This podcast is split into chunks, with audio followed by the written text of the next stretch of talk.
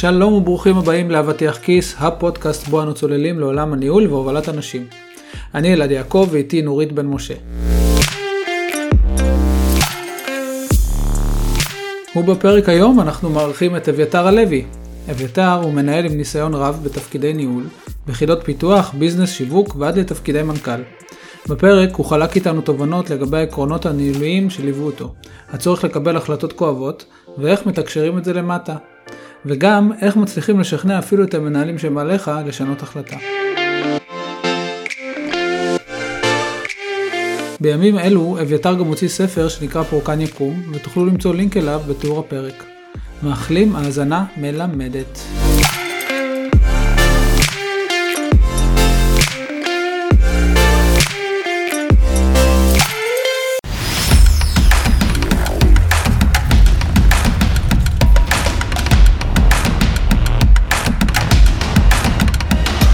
ברוכים הבאים לאבטיח כיס, פודקאסט בנושא ניהול עם נורית בן משה ואלעד יעקב.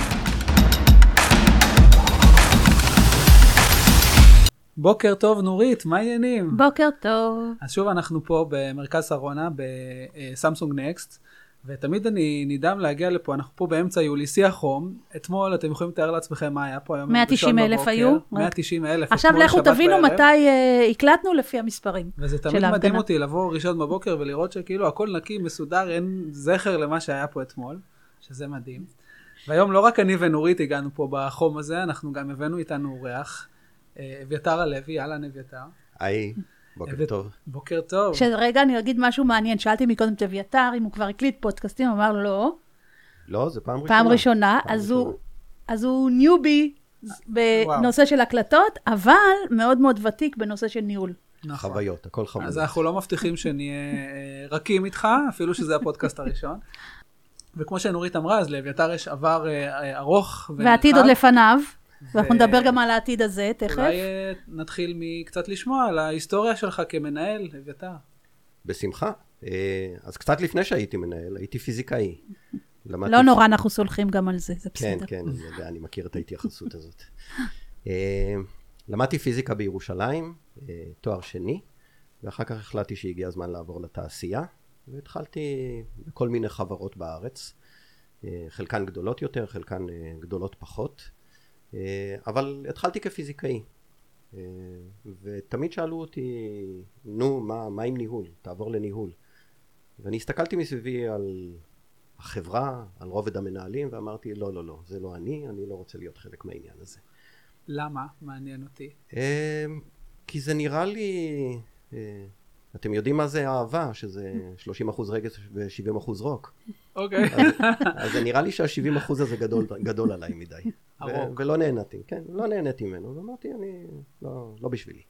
עד שהגעתי לחברה אחת אה, קטנה, אה, היינו בקנדה, כל המשפחה, עבדתי שם בחברה בשם קריאו, שאחר כך הייתה מוכרת גם בארץ, רכשה את אה, סייטקס, מהמם. וביקשו ממני גם שם לנהל. הסתכלתי מסביבי ואמרתי, כן, זו סביבה ניהולית שמתאימה לי.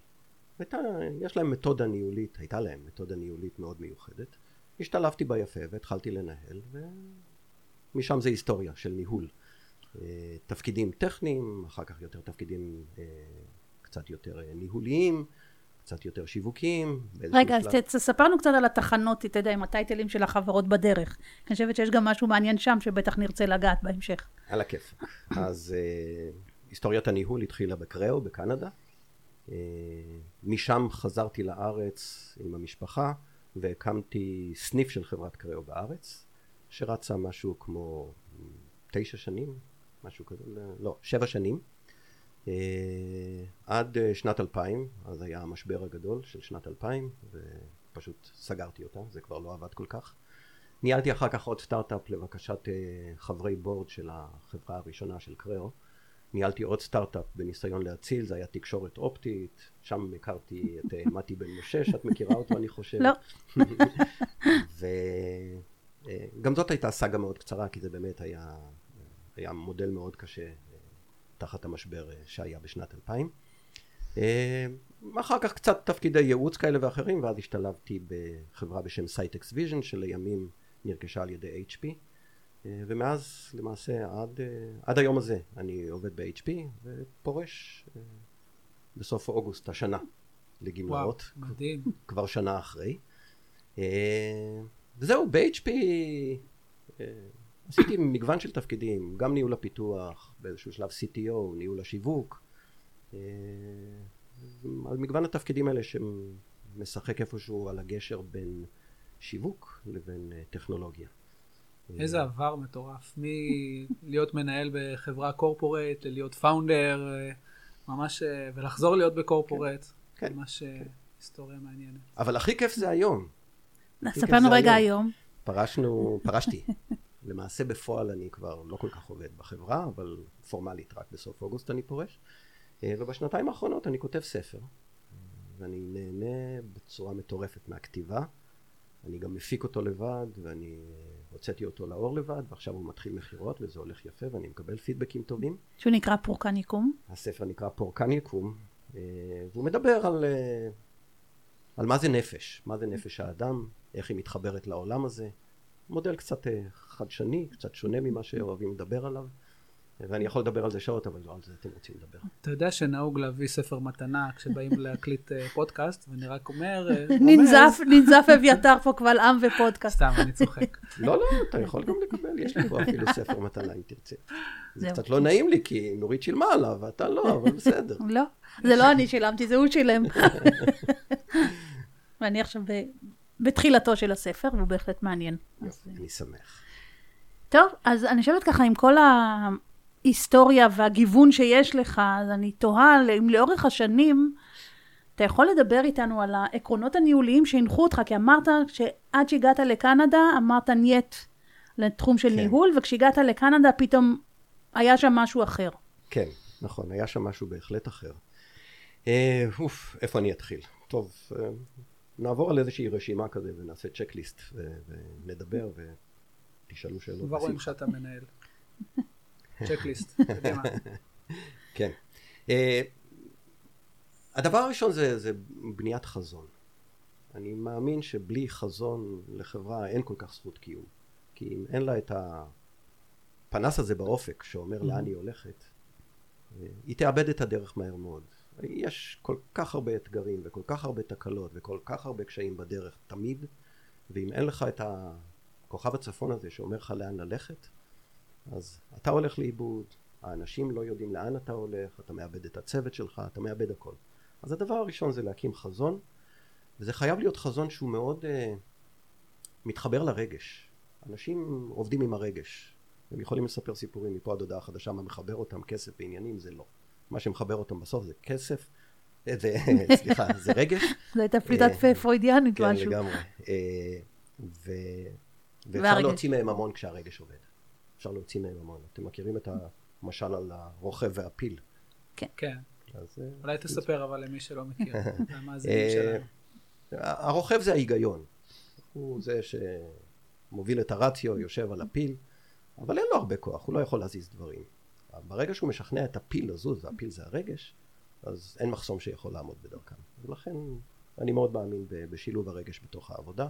אני חושב שזה כלי חזק. איך אבל אתה הופך את זה, אתה יודע, אני, אני חושבת שהמון פעמים כל העניין הזה של, טוב, נו, אז נלך עוד פעם ל offsite, ונגבש לנו חזון לחברה, ויש כבר ציניות וקצת overuse אה, של המושג.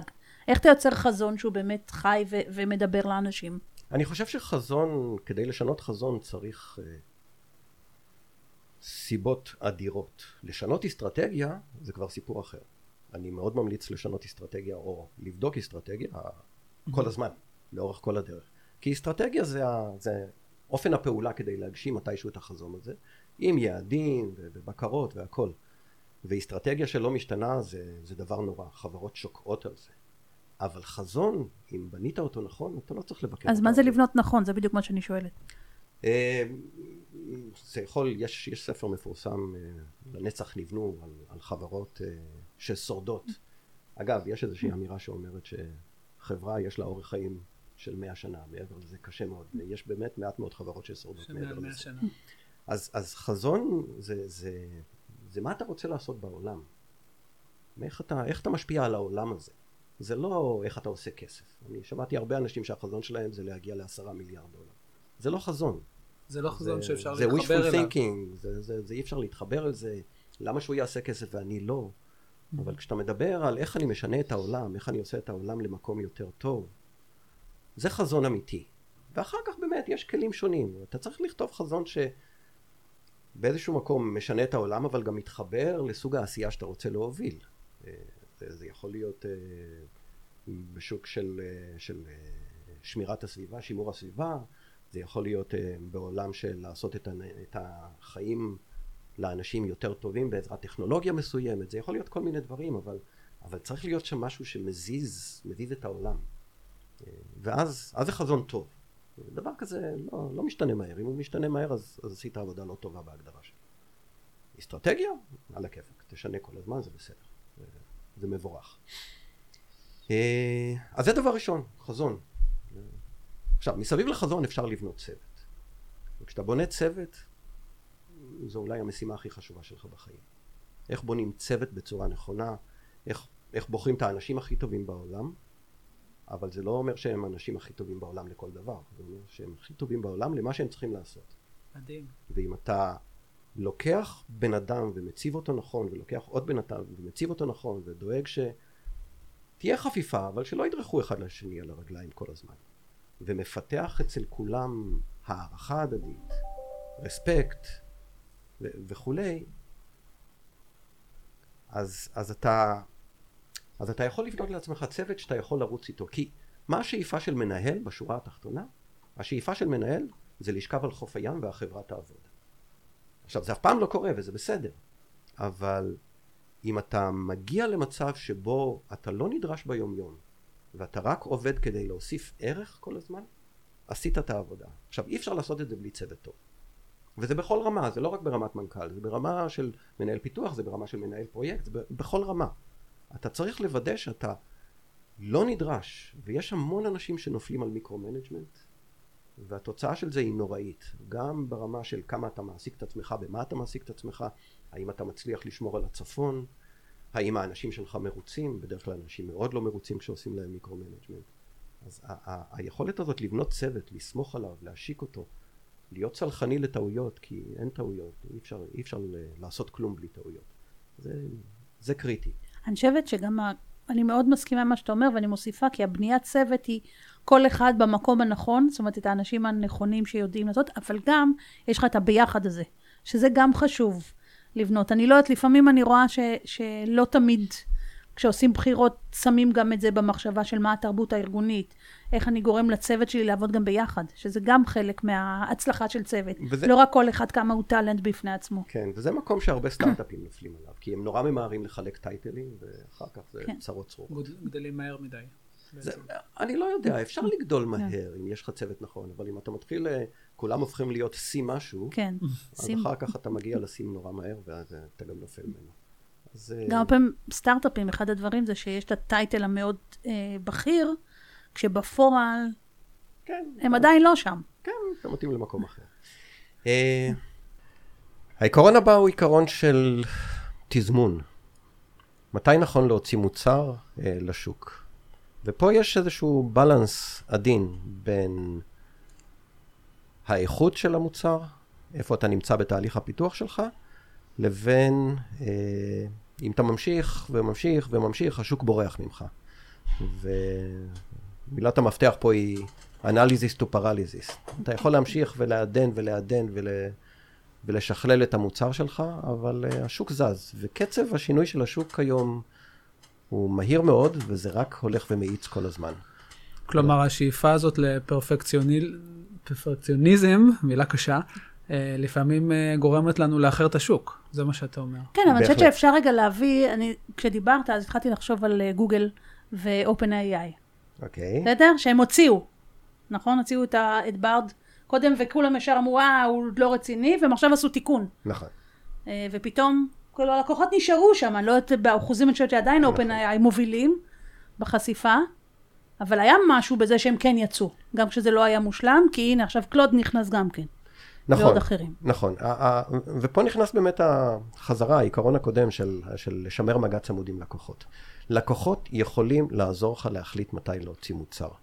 הם יודעים, הם מכירים טוב את הסביבה שלהם, הם יודעים בדיוק מה הם צריכים, ואם אתה פתוח איתם, אם יצרת לך איזשהו קאדר של לקוחות שהם early adapters ובאמת מעוניינים, הם יעזרו לך להחליט מתי, מתי נכון, וזה קרה לי הרבה פעמים בעבר, הסיפור הזה של מתי לצאת לבטא, מתי לשחרר את זה לכל השוק, אלה שיקולים שהם, שהם קריטיים, כי באמת אפשר לפספס שוק, או לחלופין, ליפול על הפנים אם זה עדיין לא מוכן.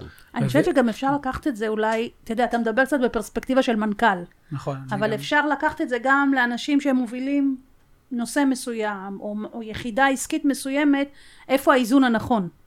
בין נכון. ה-quality לבין ה... אפילו ברמת. ה-team lead, שיש לו צוות של פיתוח, כאילו כמה הוא רוצה למשוך את הפיתוח כדי להגיע לכל פיפס בדיזיין ובארכיטקטורה, או שהוא רוצה באמת לשחרר כדי לשחרר את שאר הצוותים אה, להתקדם. זה ממש... הנקודה, הנקודה היא מצוינת, ו- ו- וזה חוזר חזרה ל... אולי ל- לעיקרון השני של בניית הצוות, ואיך אתה בוחר צוות, וכמה אתה סומך עליו, וכמה אתה עושה micro-management. וככל שאתה נותן יותר כלים בידיים של אנשי הצוות, כך תקבל גם החלטות יותר איכותיות, אם אתה סומך עליהן, ואם אתה מוכן לחיות עם טעויות, כי קורות טעויות. אבל אם הרגשה של איש צוות היא שהוא חייב לקבל אוקיי ממך על כל דבר, אז הוא לא יסיים אף פעם. למה שיסיים? הוא מפחד. אבל אם אתה הולך איתו, זורם איתו, אז באמת בכל רמה אפשר לקבל החלטות. והרבה פעמים מנכ"לים, במיוחד כאלה ש... וזה קורה אצל הרבה מנכ"לים שלא מכירים טכנולוגיה. אגב, זה לא רק מנכ"ל, זה יכול להיות ראש תחום בחברה יותר גדולה או מה שלא יהיה. הם, הם פחות בתחום הטכנולוגי, והם יכולים ללכת במרכאות שולל על ידי אנשי טכנולוגיה, שהכוונה שלהם היא טובה באמת, והם רוצים לעשות את זה יותר טוב. ואתה, איך, איך אתה עוצר אותם? באיזה כלים אתה עוצר אותם? ואתה לא יודע לעצור אותם, כי אתה לא מבין אותם. אז, אז ה, ה, ה, ה, הלשדר סמכות כלפי מטה, יכולה להיות כלי מאוד, אה, מאוד עוצמתי פה. אני ו- זה גם מתחבר לי עם עוד משהו. עם הקטע של לדעת לשאול את השאלות הנכונות. כן. אה, ואני חושבת שזה תמיד עולה בקטע הזה של מנהלים, ככל שהם הופכים להיות בכירים יותר, הידע שלהם בטכנולוגיה או בתחום הולך ויורד. נכון. ואז אתה נשאר עם לדעת לשאול שאלות מספיק טובות, שיספקו לך תשובות נכונות, נכון. כדי לקבל למשל החלטה כזאת. כן, וזה חזרה שוב לאיזה אנשים אתה בוחר ומי מנהל הפרויקט, שהוא כבר כן יודע, והוא נמצא שלך גם. ביניים וכולי, אז, אז, אז כן. אבל, אבל שוב, העיקרון הזה של מתי להוציא מוצר, הוא, הוא, הוא קריטי. וזה, וזה בלנס, אין מה לעשות. זה יכול ליפול על הפנים, או שזה יכול להיות אה, הצלחה גדולה, או שזה יכול לפגר לגמרי ולהפוך בסדר, יש להיות פה לא ריסק רלוונטי. אססמנט. כן, לאורך כל הדרך. אז זה, אז זה העיקרון של, של time to market. אה, העיקרון הבא, כאילו קצת נגענו בו, אבל, אבל אני רוצה רגע לשים עליו דגש, זה, זה... הניהול חייב להיות ניהול אסטרטגי, בכל רמה. הוא חייב להיות ניהול אסטרטגי, הוא לא יכול להיות ניהול טקטי. כי אתה, אתה, אתה מאבד את הצפון נורא מהר. זה ניהול אסטרטגי, אתה כל הזמן זוכר מה אתה צריך לעשות, לאן אתה צריך להגיע, ואתה מנהד, מנייד את המשאבים שלך בצורה הנכונה. אה, אתה מצפה גם מטימלד שיעשה. כזה דבר? לגמרי. אז איך זה אמור להיראות ברמה שלו? האסטרטגיה גולשת כלפי מטה, אה, אני קורא לזה סקאלה לוגריתמית. יש, אה, אתה מסתכל רחוק נורא, מהמם. ואז אתה מחלק את זה לתחנות, ואז התחנה הראשונה, אתה מחלק לתחנות, ואתה מסתכל על התחנה הראשונה בין תחנות המשנה האלה וכולי, וככל שאתה מתקרב יותר לעכשיו, הרזולוציה של המבט שלך על מה שקורה ועל מה שצריך לעשות מחר, הולכת וגדלה. אז אתה יודע שאתה צריך לצאת בעוד שנה. מהמם. אבל השאלה היותר חשובה היא, אוקיי, חילקתי את זה לרבעונים, עכשיו מה אני עושה בשבוע הקרוב, מה אני עושה בחודש הקרוב, ושם זה צריך להיות ברזולוציה מאוד גבוהה. אני ראיתי הרבה פעמים, אמרתי קודם, איזה סביבת עבודה, אני לא, לא רציתי לעבוד בתור מנהל. ראיתי מצבים שבהם יש גאנטים מטורפים על כל הפרויקט לאורך שלוש שנים. אין מושג מה יהיה עוד שלוש שנים, וואו. שום דבר לא ברור, אבל המערכת מתישה מנהל פרויקט מסכן, כי עכשיו יצא לו עובד למילואים לשבוע שהוא לא תכנן את זה, הוא צריך לשנות את כל הגאנט עכשיו. כל הזמן את הוא כל מתעסק. בגאנט. זה טירוף, ממש ככה. זה פשוט טירוף. אז, אז, אז, שוב. מישהו עוד מאמין בתכנון של שלוש שנים? אני קצת בשוק מזה. בחברות שהן אה, חברות אה, חומרה, לפעמים הפרויקטים הם מאוד ארוכים. כן, כאילו, כן, מ- מה- מה- פרויקטים יכולים להיות מאוד ארוכים, וזה בסדר, אבל גם צריך, אה, צריך לשמור על איזשהו היגיון. אני זוכר, בתור מהנדס, בתור פיזיקאי צעיר, בקראו, בקנדה, נשלחתי לביקור בסאניו, ביפן. והם הציגו לי שם את האסטרטגיה שלהם למאה השנים הקרובות. שיהיה להם בהצלחה. בסדר, היפנים ככה עבדו, אבל זה כבר לא רלוונטי. היה היפנים כבר. אה, בראש אחר. כן, כן, אני יודע. אה, אבל, אבל זה גם אצלם כבר. לא ככה. הם כבר הבינו שזה לא עובד. אז, אז, אז שוב, אז צריך להיות, אה, לעבוד נכון עם schedule, לראות את המטרה, נורא חשוב, בכל רמה, לראות את המטרה, אבל כמנהל, זה חשוב מאוד להפעיל בקרות. אם הוא מפעיל בקרות נכונות, הוא משוחרר מהיום-יום. כי בקרות לא צריכות לעשות כל יום, הן צריכות לעשות מהמם. פעם בשבוע, תלוי אם זה ראש צוות או, או פעם ברבעון או מה שלא יהיה. אתה עושה את הבקרות הנכונות, אתה שומר את היד על הדופק, אתה מקבל את המדדים הנכונים שלך, ואז אתה משחרר את האנשים נורא, ואתה מסתכל דרך בקרות. יש לך זמן חופשי לעשות אסטרטגיה, לעבוד נכון. אני רוצה לקחת אותנו אז לנושא חדש, שעולה ככה מתוך מה שאמרת. אוקיי, אה, ודיברת, אוקיי, נגיד, אז מישהו יוצא למילואים, זה איזה מין, איזשהו מין אירועון קטן וחמוד. כן. מה אבל אתה עושה כמנהל, או איך אתה מתמודד כמנהל עם משברים? והיום אנחנו, אני חושבת שמנהלים כל הזמן מקבלים את זה החל מפיטורים, ובעיות באספקה, ובעיות בכוח אדם, ובשוק, changes כל הזמן. וכסף, ומיליון ואחד דברים. הרמת לי להנחתה. תודה. אה, אז אני אשתה עכשיו מים. יש כל מיני כלים להתמודד עם משברים, אבל העיקרון הבא בניהול שרציתי להעלות אותו ומתקשר לזה, זה תקשורת. איך מנהלים תקשורת נכונה? ותקשורת היא לכל כיוון. היא כלפי מעלה, היא כלפי מטה, היא הצידה, היא, היא בכל כיוון. איך מנהלים תקשורת נכונה? ואני נורא מאמין בתקשורת רצופה. בן אדם כששומע משהו, אתה מדבר אל ההיגיון שלו, נראה לך שהוא הבין והכל בסדר. אבל מה שאצלך בוער בנשמה, אצלו נשכח אחרי יום. מהמם. ואם אתה לא... אנחנו בדרך כלל מרגישים שיש לנו משהו באינטואיציה אחרי שמענו אותו שבע פעמים. אם לא שמענו אותו שבע פעמים, זה לא נכנס לנו לאינטואיציה, זה לא, זה לא באמת נתבע. כי לא אני יצרתי את זה, אני שומע את זה, יאללה, בסדר, אני, אני עובר הלאה. אבל אם אני כל הזמן שומע את זה, אה, וואלה, כדאי לקנות את המוצר הזה. אני שומע את זה ושומע את זה. זה העיקרון המנחה מאחרי פרסומות טובות. לשמוע ולשמוע ולשמוע ולשמוע. אז אותו דבר בתקשורת, בכל תקשורת שאתה עושה. ואם אתה שומר על תקשורת רצופה, אז היא גם מתניידת על אירועים. זאת אומרת, יש פתאום איזשהו אירוע, משהו, איזשהו משבר, לא חשבת עליו. אנשים רגילים לשמוע אותך. ואז אתה, אתה יכול לקחת אותם. אתה, אתה, הם מחוברים אליך, הם, הם סומכים עליך, הם יודעים שזה אמיתי, כי אתה כל הזמן מתקשר. ו, ויש יש כמה עקרונות באיך לנהל תקשורת נכונה, ו, ואם תרצו, ניכנס לזה או עכשיו או אחר כך, אבל, אבל ברמה העקרונית, אה, היא צריכה להיות אמינה, היא צריכה להיות בונה, היא צריכה להיות מאתגרת, היא צריכה להיות אה, אה, משדרת אנרגיה, וגם כשאתה במשבר, אפשר לקנות המון מהארגון שאתה נמצא בו או ממונה עליו, דרך תקשורת נכונה. אז מה היית מייעץ למנהלים, והרבה מתמודדים עכשיו, אני יכולה לתת דוגמה משבוע שעבר, איזשהו ארגון שהוא בדרך לשינוי ארגוני, שיכלול גם קיצוצים, אוקיי? כן, כן. עכשיו, חלק מההנהלה הבכירה כבר יודע, היא עדיין לא מורידה את זה למטה, אבל כבר ב... מתחילות שמועות בארגון. מה היית עושה במקרה כזה? כן. או מה היית מייעץ למנהל, אתה יודע, ברמת ה... לא הטימליד, שהוא... למרות שהוא בנגיעה עם האנשים, אבל נגיד דווקא במנהלי ביניים. מתי אני מפסיק להאמין למנהל שלי? זו השאלה. כי אנשים נצמדים למנהל האישי. הוא זה שנותן להם את כל המוטיבציה בחיים. ומתי אני מפסיק להאמין לו? אני מפסיק להאמין לו כשיש שמועות ש- שאני לא יודע להתמודד איתם והוא לא יודע להתמודד איתם. הוא מסתיר ממנו משהו, הוא לא מסתיר משהו, האמון מתחיל להישבר. אז תקשורת נכונה לא חייבת לגלות את כל האמת, אבל אסור לה לשקר. לשקר זה נורא. no bullshit. זה, זה, זה פעם אחת אתה משקר, הלך עליך. כל הקרדיט נעלם. אבל אתה לא חייב לספר הכל, ואתה גם צריך להיות גלוי בזה. חבר'ה, תשמעו, לא הכל אני יכול לספר לכם עכשיו, זה בסדר. הנה מה שאני יכול לספר לכם עכשיו, ותדעו מה שהולך לקרות. תדעו לכם, הארגון, החברה הגדולה שאנחנו מדווחים אליה, החליטה על איזשהו קיצוץ. אני עוד לא יודע פרטים, ויכול להיות, וסביר מאוד שזה יגיע גם אלינו, וברגע שתהיה לי את האינפורמציה אתם תדעו. אבל זה מה שאני יודע לחלק איתכם עכשיו, אני לא יודע יותר מזה.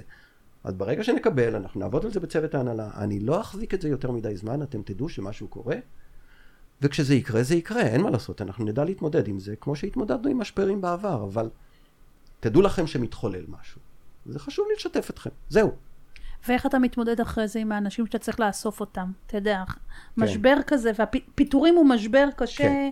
הוא מותיר צלקת אצל הרבה אנשים. הוא מותיר צלקת, לצערי עברתי את זה לא מעט פעמים, אין, אני לא מכיר מנהל, אלא אם כן הוא בנה את החברה לפני יומיים, שלא התמודד עם, עם משברים כאלה. ו, וגם פה, אה, אני חושב שזה אחד הדברים היפים שקיימים היום בחברה שאני עובד בה, ב, ב, באגף של, באגף של HP, באגף של HP אה, בסייטקס, בחטיבה שאני עובד בה. אה, היו גלי פיטורים. ואנחנו טיפלנו כל כך יפה באנשים שנאלצנו לשחרר, שאנשים שעזבו את החברה על כורחם, כי לא הייתה להם רק כי פיטרנו אותם, רק חזרו עם מחמאות. ואתה מרפד להם את הדרך החוצה, ואתה עוזר להם, ואתה נותן להם ככל שאתה יכול. חשוב מאוד. ואתה מלווה אותם עם איזשהו ארגון שזה, שזה המומחיות שלו, ארגון subcontractor, שזה המומחיות שלו, והוא יודע לנהל אנשים ולעזור להם למצוא מקומות עבודה, ולהכשיר אותם באיך לכתוב רזומה, כי כבר שנים שהם לא כתבו, וכולי וכולי וכולי. זה חלק מהעניין. אתה, אין ברירה, לפעמים צריך לכרות יד. ואיך עושים את זה, ואיך מטפלים בזה, ואיך מנהלים את התקשורות, זה הכול. זו השאלה. אני גם חושבת שיש הכל. ארגונים שאין להם אולי את התקציבים לקחת subcontract ולדאוג, עדיין יש המון דרכים לסייע לאנשים, החל מלפרסם, אני רואה פעם בלינקדין, שמישהו בא ואומר, אנחנו, זה, בין אם זה המגייסות או HR או אפילו המנהלים, אנחנו נאלצים להיפרד מהעובדים, הנה, אלה בעלי התפקידים שיש לנו, תפנו אליי אם זה רלוונטי. למשל. אני מציע לכולם לפטר עוד שני אנשים כדי שיהיה להם תקציבים לטפל נכון באנשים שמפוטרים. Okay. אוקיי. אין, אין דבר כזה אין כסף. זה רק, זה רק תמיד שאלה של trade-off. נכון. זה תמיד שאלה של סדרי עדיפויות. ואתה תחליט איפה, איפה עמוד השדרה שלך. זה, זה מה שאתה צריך להחליט. ואם אתה מחליט איפה עמוד השדרה שלך ואתה עומד עליו, גם מלמעלה יעריכו אותך על זה, ואתה פתאום יכול לקנות grace שלכאורה לא היה לך קודם. אביתר, אתה חושב שיש משהו שנקרא over communication? זאת אומרת, האם תקשורת יכולה גם לעבור לצד ה-over communicative? זאת כן, אומרת... כן, כן, בהחלט, בהחלט. כאילו, במודל הכי בנאלי, אתה כל הזמן מחזיק את כולם עם הודעות, ואז אין להם זמן לעבוד, כן? אני עושה all hands כל כן. שבוע. כן. אז, אז, אז ודאי שיש מצב כזה, ואני חושב שזה גם לא בריא, כי, כי פתאום, פתאום אתה הולך מסביב למטרה הלא נכונה. המטרה שלך היא שהעסק יעבוד. המטרה שלך היא להמשיך ולהוציא מוצרים ושהעסק ימשיך לתפקד. ואם המטרה שלך הופכת לרפד את האנשים וללוות אותם ושתהיה נחמד אליהם, וכל, אז, אז פספסת את המטרה. אז ה, ה, ללוות את האנשים, להיות צמוד אליהם, ליצור אצלם מוטיבציה, להחזיק להם את היד, זה מטרת משנה, היא לא מטרה מרכזית. אסור, אסור לבלבל בין שני הדברים האלה, כי כשאתה נצמד למשהו לא נכון, אז הכל לא נכון. אז בפירוש כן. אבל, אבל שוב, זה, זה, אין לזה כללים כתובים, אין לזה כלל בית ספר. זה תלוי בסיטואציה, תלוי בחברה, תלוי ב, בהרבה דברים. אגב, אם, אם כבר אה, נוגעים ב, בסיפור הקשה הזה של פיטורים, אה, יש הבדל עצום בין שתי גישות. אחת זה להסתכל כמה אני צריך לחסוך, והשנייה היא להסתכל על מה אני צריך כדי להמשיך. אלה שתי גישות מאוד שונות. אחת שואלת את השאלה, הנה התקציב שלי, אני אמור לקצץ 30 אחוז, בואו נקצץ 30 אחוז, זה המשמעות מבחינת עובדים. כל אחד יודע לעשות את החישוב על זה על, mm-hmm. על חתיכת נייר, ולהגיע להחלטה, אה, ah, אוקיי, אני צריך לפטר 15 אנשים. אבל זה לא נקרא לעשות את העבודה נכון. לעשות את העבודה נכון, שאגב זה צריך לעשות כל הזמן, אבל במיוחד בזמן משבר, זה לשאול את עצמך, אה, ah, רגע, המציאות השתנתה לי. מה אני באמת צריך? ולעשות מה שנקרא Zero-Based Planning.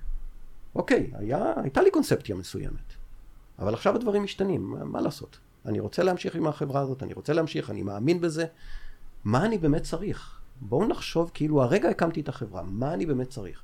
אז יש לי מזל, הקמתי את החברה וכבר גייסתי את האנשים, אבל גייסתי יותר מדי? לא גייסתי יותר מדי. המבנה נכון, אולי אני צריך לשנות את המבנה, אולי אפשר לאחד פונקציות. אני ה- חושבת שזו הבעיה של הזה- הרבה ארגונים היום. בוודאי. שהם הלכו וגדלו, אני עובדת עם הרבה hyper growth companies, בסדר? כן, שהם כן. גדלו בצורה מטורפת, באמת. כן.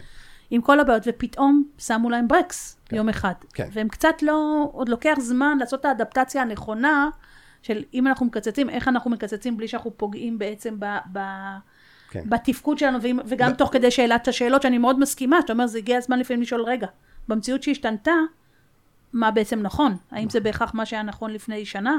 נכון, נכון. ואנשים כל הזמן חושבים על, אה, קוראים, באנגלית קוראים לזה subtractive לעומת additive. כאילו, כמה צריך להוריד. איך ומה- אני מוריד לעומת לא, איך אני בונה. אה, וזה תרגיל קשה, אמוציונלית, הוא ומה קשה. קורה אם מה שאתה צריך כדי לבנות קדימה הוא יותר ממה שאתה צריך, מה שאתה צריך תכלס להוריד? זאת אומרת, אתה צריך להוריד נגיד 30 איש, מהמם. אבל כדי להמשיך קדימה, אתה לא יכול בלי, אה, נגיד, אתה יכול להוריד רק 20 איש. אם אתה איך אתה משוכנע, מתמודד עם זה? אם אתה משוכנע, אבל באמת, מול המראה, לא מול אנשים אחרים, לא מול קהל, לא מול הבוסים שלך, אם אתה משוכנע שיש אמת במה שאתה צריך ואי אפשר עם פחות, לך תמכור את זה למעלה. כי להגיד, תשמעו, 30 אחוז לקצץ זה יותר מדי, בואו נקצץ רק 25, אף אחד למעלה לא יקנה את זה, כי כולם עברו לא מעט בחיים שלהם. אבל אם אתה בא עם תוכנית, אתה, אתה מגייס מחדש כסף. אין לי כסף. אני מגייס מחדש מהמשקיעים שלי, זה יכול להיות קורפורט, זה יכול להיות מה שלא יהיה. אבל הנה התוכנית שלי, ותראו איך אני בונה את זה, ותראו כמה אני מינימליסטי. אבל אם אני עושה פחות מזה, זה פשוט כנראה לא כל כך יקרה. לך עם זה ותילחם על זה. מהמם. ויכול להיות שלא תצליח. ויכול להיות שתחליט ש... אתם יודעים מה? פשוט אי אפשר, אז אני סוגר. יכול להיות, זה גם בסדר. אבל, אבל קודם כל תבנה את האמת שלך, מהבסיס, מההתחלה. ואני חושבת שזה מאוד קשור למשהו שאמרת קודם על הצורך בחשיבה אסטרטגית. כן. גם ברמות הנמוכות. כן. כי אם קיצוץ הוא תמיד כואב, כן. וכולנו אנחנו אוהבים שיהיה לנו יותר מאשר פחות. אני חושבת שזה דורש באמת את החשיבה האסטרטגית לבוא ולבדוק מה, מה נדרש כרגע ואיך איך זה בהלימה. ולבוא עם הדאטה, זה מה שאתה אומר. תבואו עם הדאטה, כי כי כן. בלי זה יהיה קשה מאוד לשכנע. עכשיו, אה, אתם יודעים, אנחנו יושבים פה, זה נחמד מסביב לשולחן, מדברים, איזה יופי וכולי. ה- ה- ליישם את זה, זה נורא קשה. כן.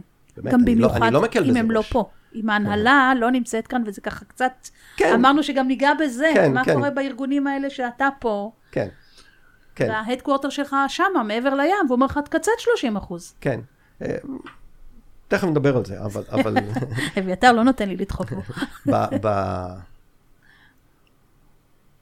אי אפשר להתעלם מהעובדה שיש פה מהלך רגשי מאוד קשה, גם למנהל. ו, ובמיוחד אצל המנכ"ל זו בדידות תהומית. אין לו חברים. לא למטה, לא למעלה, לא בצדדים, אין לו חברים. וזה הכל, הכל על הכתפיים שלו, ויש פה...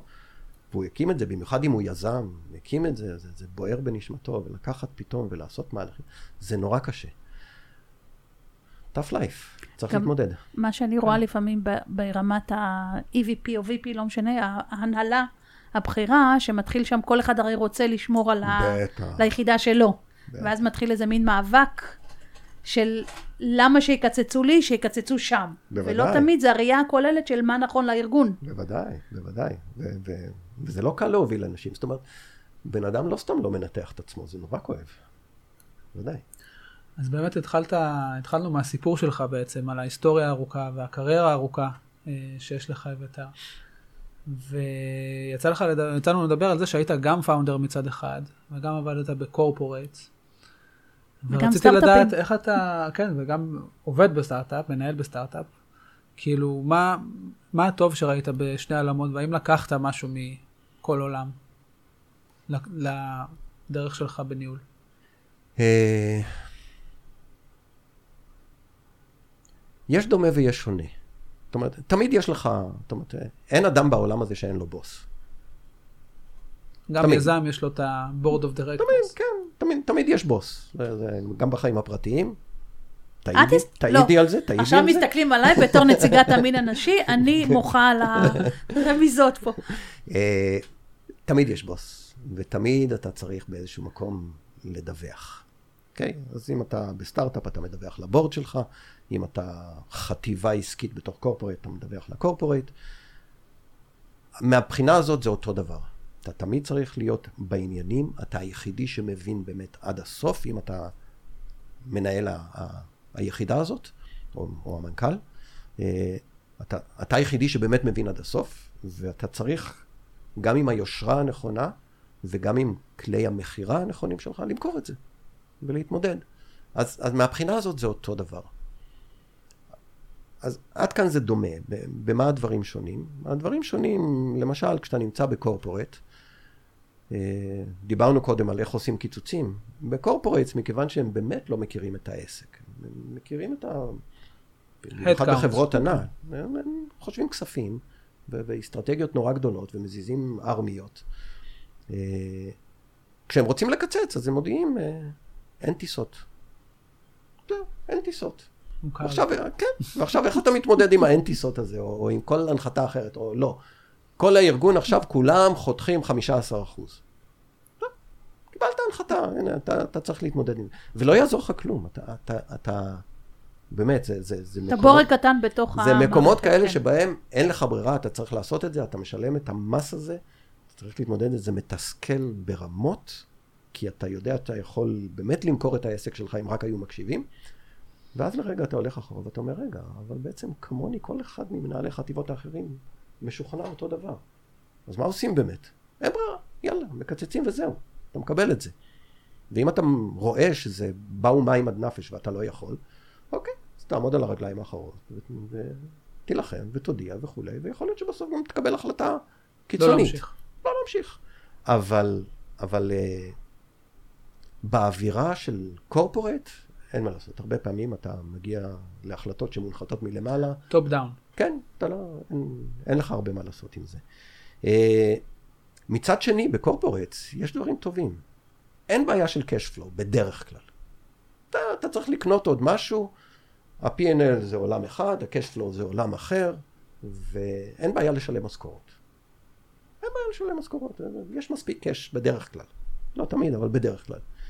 לעומת זאת, כשאתה בסטארט-אפ, cash flow זה, זה המלך. אין, או יש כסף בבנק, זה הכל. כן, ואתה כל הזמן גם צריך להיות עם היד על זה. כן, לגמרי. אז, אז זה הבדל משמעותי שהוא לפעמים, חשיבה של קאש היא חשיבה שמעוותת אסטרטגיה. אין, אי אפשר להתעלם מהאמירה הזאת. היא חשיבה שמעלמת, מקשה מאוד על אסטרטגיה. אבל, אבל זה כלי, אין לך ברירה, אתה חייב להתחשב בזה, זה חלק מכלי המשחק שלך. אז זה הבדל מהותי נוסף בין, בין, אה, בין קורפורייט לבין סטארט-אפ שבאמת חי על קאש. ויש משהו שפתאום אני חושבת שיכול להיות גם על הרצף. כל החברות שהיו סטארט-אפ, אבל כבר הם גדלו. כן. ויש להם כבר בבנק הרבה מאוד כסף, אז כן. מצד אחד יש להם את הקאש של הקורפרט, מצד שני עוד אין להם את התרבות ואת התהליכים. נכון. של, של קורפרט. הם עדיין קצת, אני לא אגיד נכון. סטארט-אפים, אבל הם איזה מין נכון. ייצור כלאיים כזה. נכון. אז אני, אה, כשהצטרפתי לאותה סייטקס Vision ב-2004, שנה אחרי זה נרכשנו על ידי HP. אז בבת אחת סטארט-אפ. הפך להיות זה corporate. היה סטארט-אפ, הפך, הפך לחלק מ-corporate. זה קשה, וואי קשוח. וואי. הרבה סדקים. כן, אני גם עברתי תהליך כזה. הייתי. גם בסטארט-אפ שרכשו אותנו, וזה התנגשות של אה, תרבויות, ממש. זה התנגשות של תרבויות, זאת אומרת, גם לזה נגיע, אבל, אבל קודם כל זה התנגשות של, של, אה, של עולם הניהול, איך מנהלים באווירה אחת לעומת איך מנהלים באווירה אחרת. אה, שזה זה תהליך מעניין בפני עצמו. בנושא התרבויות, כן, יש על זה, אפשר לדבר על זה. תהליכים שונים, זה היה מאוד כואב. נכון. נכון. גם יש אתה- הרבה פורמליסטיקה והרבה יותר היררכיה לקבלת החלטות, ויש הרבה יותר, אה, דיברנו על time to market במובן השיווקי. כשאתה סטארט-אפ, ה-time to decision כן. הוא הרבה יותר קצר. יש, יש ויש. יש corporates אה, שבנויים מחברות, והם למעלה מסתכלים על הכסף. זה באמת, זה חברת החזקות לטובת העניין. ויש כאלה, יש לא מעט כאלה. יש אחרות שהן, לא, הן מאוד integrated, הן מאוד, הכל, הכל יחד זה, זה, אתם לא יודע אם ראיתם את Star Trek בזמנו, זה ה-Borg הזה. זה, זה, זה חבורה שהכל מקושר שם, הכל. זה, המוח עובד אחד מול אוקיי. השני, בערך כמו בספר שלי. אז ה- ה- ההבדל הוא עצום, כי אם אתה חברה תחת החזקות, אתה עדיין יש לך הרבה עצמאות. אתה יכול לקבל החלטות ואתה מדווח פיננסים. אם אתה חלק מקורפורט, כמות האנרגיה שהולכת על לעבוד פנימה לעומת לעבוד החוצה עם הלקוחות, ברמה של המנכ"ל והצוות שלו, זה נורא. זה מתיש אותך. אין לך זמן לעבוד עם לקוחות. ואני בטוח שהם מבינים את זה, אבל איך אתה יכול להתווכח אם אתה עובד בקורפורט שעושה כסף והכל בסדר? ואתה אומר לו, אתה יכול לעשות יותר כסף? כן, בסדר, אז מה? זה, זה המחיר. זה, זה... קשה להתנהל. אם היית צריך לתת טיפים למישהו שמגיע היום, זאת אומרת, אתה יודע, בסופו של עניין סטארט-אפים, ביום אנחנו רוצים שיקנו אותנו. כן. נכון? אנחנו רוצים לה, ש, שהכסף ייכנס ונ, ונעשה את המכה. או להנפיק, היום זה גם הרבה להנפיק, מנפיקות. לא משנה, זה, זה ש, לשנות בעצם את הסטטוס לפגוש שלנו. את הכסף. לפגוש את הכסף. איזה טיפים היית נותן למנהלים שנכנסים עכשיו ל, לעולם אחר קצת? לעולם הקורפורט. כן. אם אתה המנכ"ל, קח לעצמך שנה. בדרך כלל הם יחתימו אותך על חוזה, שאתה לא יכול לעזוב מהר, כי הם צריכים אותך וכולי. קח לעצמך שנה אם אתה יכול, ותגיד לעצמך, זה, זה הזמן שלי לבדוק, מתאים לי או לא מתאים לי. כי בדרך כלל אתה נכנס עם הרבה טמפרמנט, הרבה עצמאות, הרבה תחושת מהמם. עצמאות, ופתאום בום, את הג'יפ הזה רתמו למשאית, והוא לא מצליח לגרור אותה כל כך. אה, אז קח לעצמך שנה, אתה מחויב לזה, אין ברירה. תחליט שאתה מנסה את זה על באמת. בסוף השנה הזאת, יש לך את החופש. אתה נשאר או עוזב. הארגון יהיה בסדר, אל תדאג, הם ימצאו לך מחליף. תמיד יש מחליפים, בכל אחד יש מחליפים. אבל האם זה מתאים לך או לא, לך על זה עם כל הלב במשך שנה, ואחר כך תחליט. זה- זו העצה הכי טובה. ואם אתה לא מנכ"ל? אם אתה לא מנכ"ל אה, ואתה לא מחויב חוזית, אז תיקח לעצמך את הזמן כדי להחליט, אבל הוא יכול להיות יותר קצר.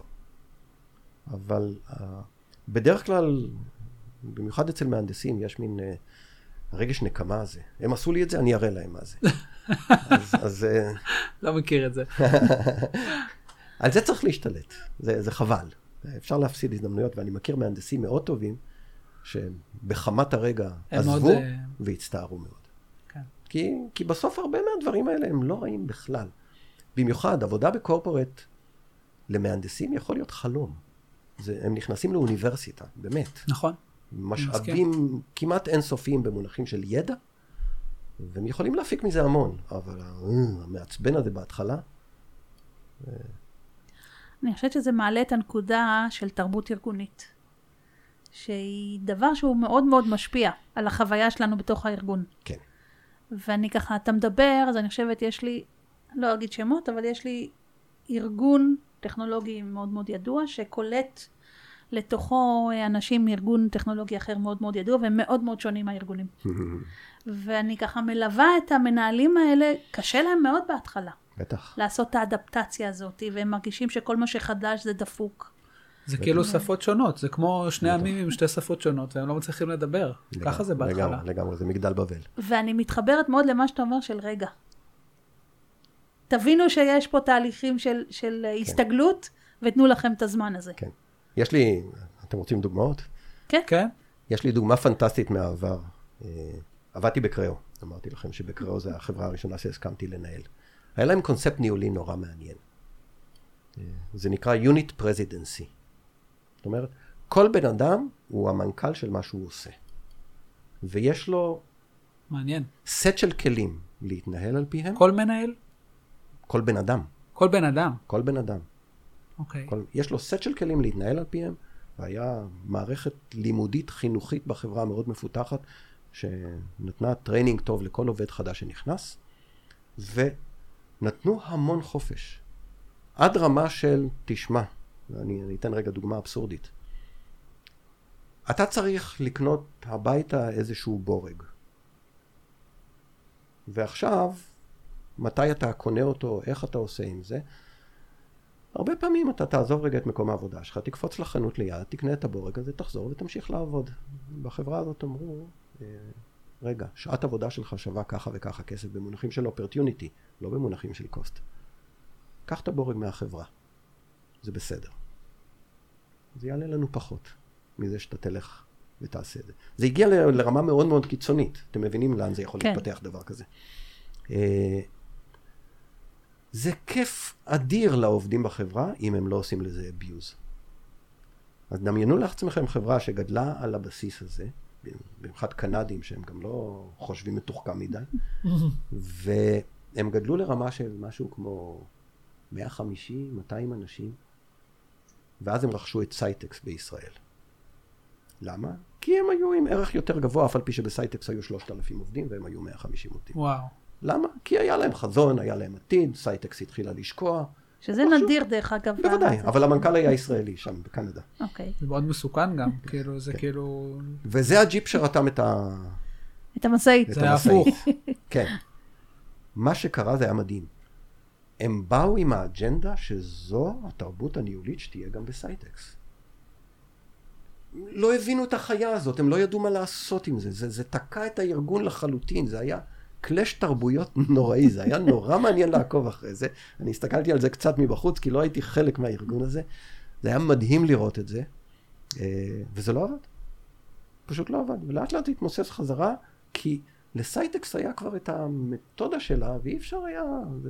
אף על פי שזה נורא בעצם- מפתה, לאנ- לבן אדם הבודד זה נורא מפתה. אבל מנהלים בעצם- לא יודעים מה לעשות עם זה. אז בעצם היה לנו שתי תרבויות שונות. זאת אומרת, חברה אחת עם, לפי locality יש לי תרבות כן, שונה. כן, למזלה- בקנדה מתנהגים בצורה שונה מבישראל. למזלו של הארגון הזה, באיזשהו שלב כולו נקנה על ידי קודק, לא עבר הרבה זמן, נקנה על ידי קודק. חברה מטורפת, קודק- קודק כבר הנחילה את התרבות כן. שלה, ואני כבר לא יודע מה קרה שם וכולי, ועדיין שוקעת.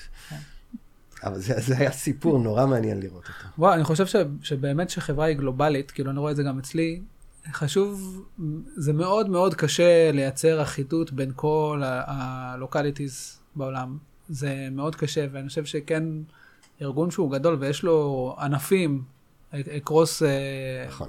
מדינות, כן לאפשר את המקום הזה גם לקצת שוני בתרבויות, כי בסוף אנחנו מחווטים קצת שונה, אין כן. מה לעשות. ואני יכול להגיד לך מניסיון אישי שלי, שלאירופאים יותר קל לאמץ את התפיסה הזאת של localities, כי הם גדלים בתוך תרבות של localities, נכון. לעומת האמריקאים.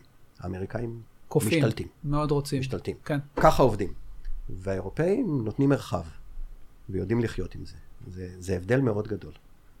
ה- ה- היכולת, במיוחד בתוך קורפורט, אבל לא רק בתוך קורפורט, גם, גם כשאתה עובד עם לקוחות, לעבוד עם תרבויות שונות, זה, זה, זה אומנות בפני עצמה. אני, אחת הטעויות הגדולות בהיסטוריה שלי כ, כמנכ"ל צעיר, הייתה, פיתחנו איזשהו מוצר, ורצינו למכור אותו גם בשוק היפני, אה, גם בשוק היפני, גם בשוק הסיני. מצאנו לעצמנו שותף יפני, ואמרנו, אתה מוכר גם בסין. זו טעות נוראית כשאתה מכיר את התרבויות האלה. הסינים שיפני ימכור אצלנו, הם שונאים אותם, זה נורא קשה. ואסור לעשות דברים כאלה, אבל עד, עד שאתה לא מכיר את התרבות באמת, ואתה יודע איך לעבוד איתה, ואין מה לעשות. כן. אז, אז העצה הנכונה היא, תמצא לך שותף מקומי. ותסמוך עליו. תמצא שותף טוב ותסמוך עליו. ואני חושבת שהעצה היותר גדולה ממה שאני שומעת, מה שאתה אומר, זה שגם כשאתם קונ... אתם קונים, כאילו כל המאזינים שלנו עכשיו הולכים לאיזה שהם רכישות מטורפות, אבל כשחברה קונה חברה אחרת, היא צריכה רגע גם לבדוק עוד אה, דברים חוץ מלבוא ולהגיד אצלנו כל החוכמה, והנה תעשו ככה, כמו שאנחנו אומרים, אלא כן לבדוק עוד היבטים של תרבות ארגונית, של מה שקורה, ונכון שעושים דיו דיליג'נס, ונכון שכביכול אמורים לזהות כל מיני דברים, אני חושבת שיש עוד מקום לשים הב- לב לזה. הב- הבעיה היותר גדולה היא, יותר גדולה, אחת הבעיות זה כשאתה חברה ישראלית שנרכשת על ידי ארגון אמריקאי גדול. אז תמיד יש את השאלה, אוקיי, לאן אתה מוכפף? כי, כי יש שם ארגון עם מבנה מאוד גדול. ועכשיו יכולה להיות דינמיקה עם הזמן. קנה אותך ארגון אחד, שאוקיי, יכיל את התרבות שלך, ועם הזמן יש שם רה-ארגון, ופתאום אתה מדווח לארגון אחר שנמצא במדינה אחרת, והוא... זה אחרת, נפל עליו. כן. הוא לא בחר אותך, זה נפל עליו. ופתאום שם מתחיל הקלאשי כן. מהניסיון. וואו. טוב, אביתר, וואו, אני, אני כאילו מרגיש שיש לנו בכיף לדבר עוד איזה שניים, שלושה פרקים, לדעתי. אה, היה מאוד מעניין. ממש תודה שבאת. תודה, והיה כיף. בכיף, גם לי, מאוד נחמד. יש לי עוד המון לספר לכם, ואתם פתאום עוצרים אותי באמצע, אבל בסדר. אין, ככה זה. בדיוק. ככה זה אנשי הקורפרט, אתה רואה? תסתכל עליו. חיים, חיים זה בשלום, זה בסדר גמור. אז תודה רבה. תודה לכל המאזינים, ונתראה בפרק הבא. ביי ביי.